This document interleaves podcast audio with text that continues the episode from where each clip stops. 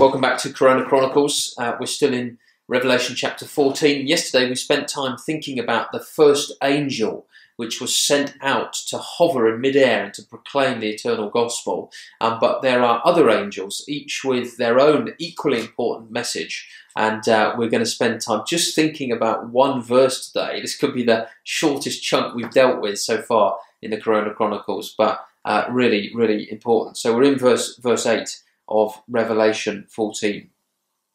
A second angel followed and said, Fallen, fallen is Babylon the Great, which made all the nations drink the maddening wine of her adulteries. And if you've been walking with us on this journey through Revelation, um, you'll know that, that quite often these big world powers like Egypt and Sodom and Babylon, um, which which refer to kind of Old Testament nations, really, um, are, are, standing for more than just a physical place. They're, they're standing for a system Mm. which is which is in opposition to the eternal gospel. So they're saying, don't fear God, don't worry about His judgments, and worship the beast, not the Creator. So they they're countering His message all the time. Um, and yet the message here is so clear, isn't it? That Babylon the Great has fallen. Mm. Um, I remember being in the British Museum, and uh, uh, you know, one of the most interesting things about it is is you can go around these uh, galleries which tell the stories of ancient civilizations that were once great but have now fallen, and all their gold and splendor and power has been reduced to uh, rubble and ashes, basically, and they're just in a little glass cabinet being looked at for a couple of minutes Yeah. um, and all that splendor has has gone, and um, they have physically fallen. Yeah. Um, but what they stand for spiritually uh, is still alive. Mm. But a day is coming when, this, in a spiritual sense, they'll be in the museum as well. Yeah. They'll be fallen, fallen. Yeah. And I suppose at at the height of Babylon's power, at the height of each nation's power, you never think Never. never think they're going to fall.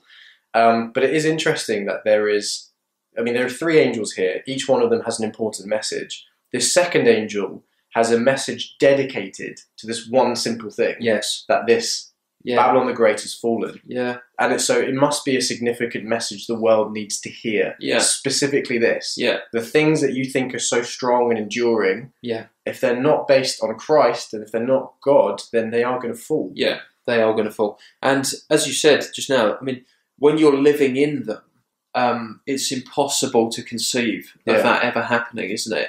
Um, you know, you think about Nebuchadnezzar, you know, in Babylon, the old king of Babylon, standing on the rooftop saying, you know, Babylon the Great, built by my own hands. You know, he's Yeah. saying, what, you know, what could possibly bring this to the ground? Yeah. And you know, we feel like that, don't we? In a, it, the the kind of materialistic West, Yeah. with all the protections that we enjoy and the security that our money brings. How, how, and what kind of force could ever bring this to the ground? Um, and yet, so easily, you know, a virus begins to shake the foundations. Uh, we were reflecting just now on, um, uh, I can't remember where, where exactly it is, but there's a there's a volcano somewhere. Um, it's very vague descriptions, but people might know. And apparently, scientists say that if if that goes off in a big way, and one flank of it collapses into the sea, it will generate a tsunami so big that it Yeah. could wipe out the eastern coast of America. Yeah, it's crazy. Now, who living in New York City or on the eastern coast, you know, would would imagine Yeah. that that could happen? Um, it belongs. It's the stuff of films, Yeah. you know, Yeah. And yet so easily, just one earthquake, one trigger, and something could, could come down. Mm. And as you say, that this second angel is devoted to telling us it's not as strong as you think, Mm. you know, and it's coming down. Yeah. And there's this maddening wine Yeah, that Babylon makes the nations drink. I think part of that maddening wine is look how great I am. yeah, I'm yeah, yeah, yeah, absolutely. That is Yeah. a madness, isn't it? Yeah. yeah, Yeah. yeah. Um, and uh, the way that the maddening wine of her adulteries, uh, it's interesting because in the first bit of chapter fourteen, you know, the the the saints are are kind of described as those impure in, in a pure state. You know, Mm. they're wearing pure robes and white robes, and um, they're described as virgins almost. Yeah. Um, uh, which is not really a sort of in, just in the plain sexual sense that we might think.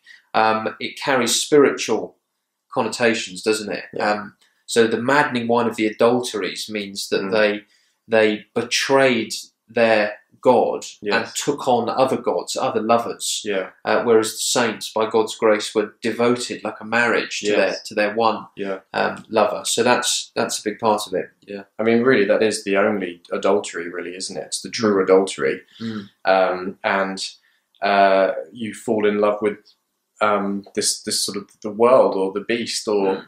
Mm. um, other than serving and loving the Lord and fearing Him. Going back to what we saw yesterday Yeah, about yeah, yeah. fear God, give Him glory. Yeah. If we don't do that, we're giving Babylon the glory, really. aren't we? Yeah. We are, and and so there's a there's a conflict here, isn't there? You know, in these in these two verses, uh, we've got the first angel proclaiming an eternal gospel, Mm. fear God, the judge. Yeah. We've got a second angel saying, "Fallen, fallen, Babylon the Great," and the question we're left with is, who's going to win, the Yeah. eternal gospel or Babylon the Great? Yeah. And there's no competition.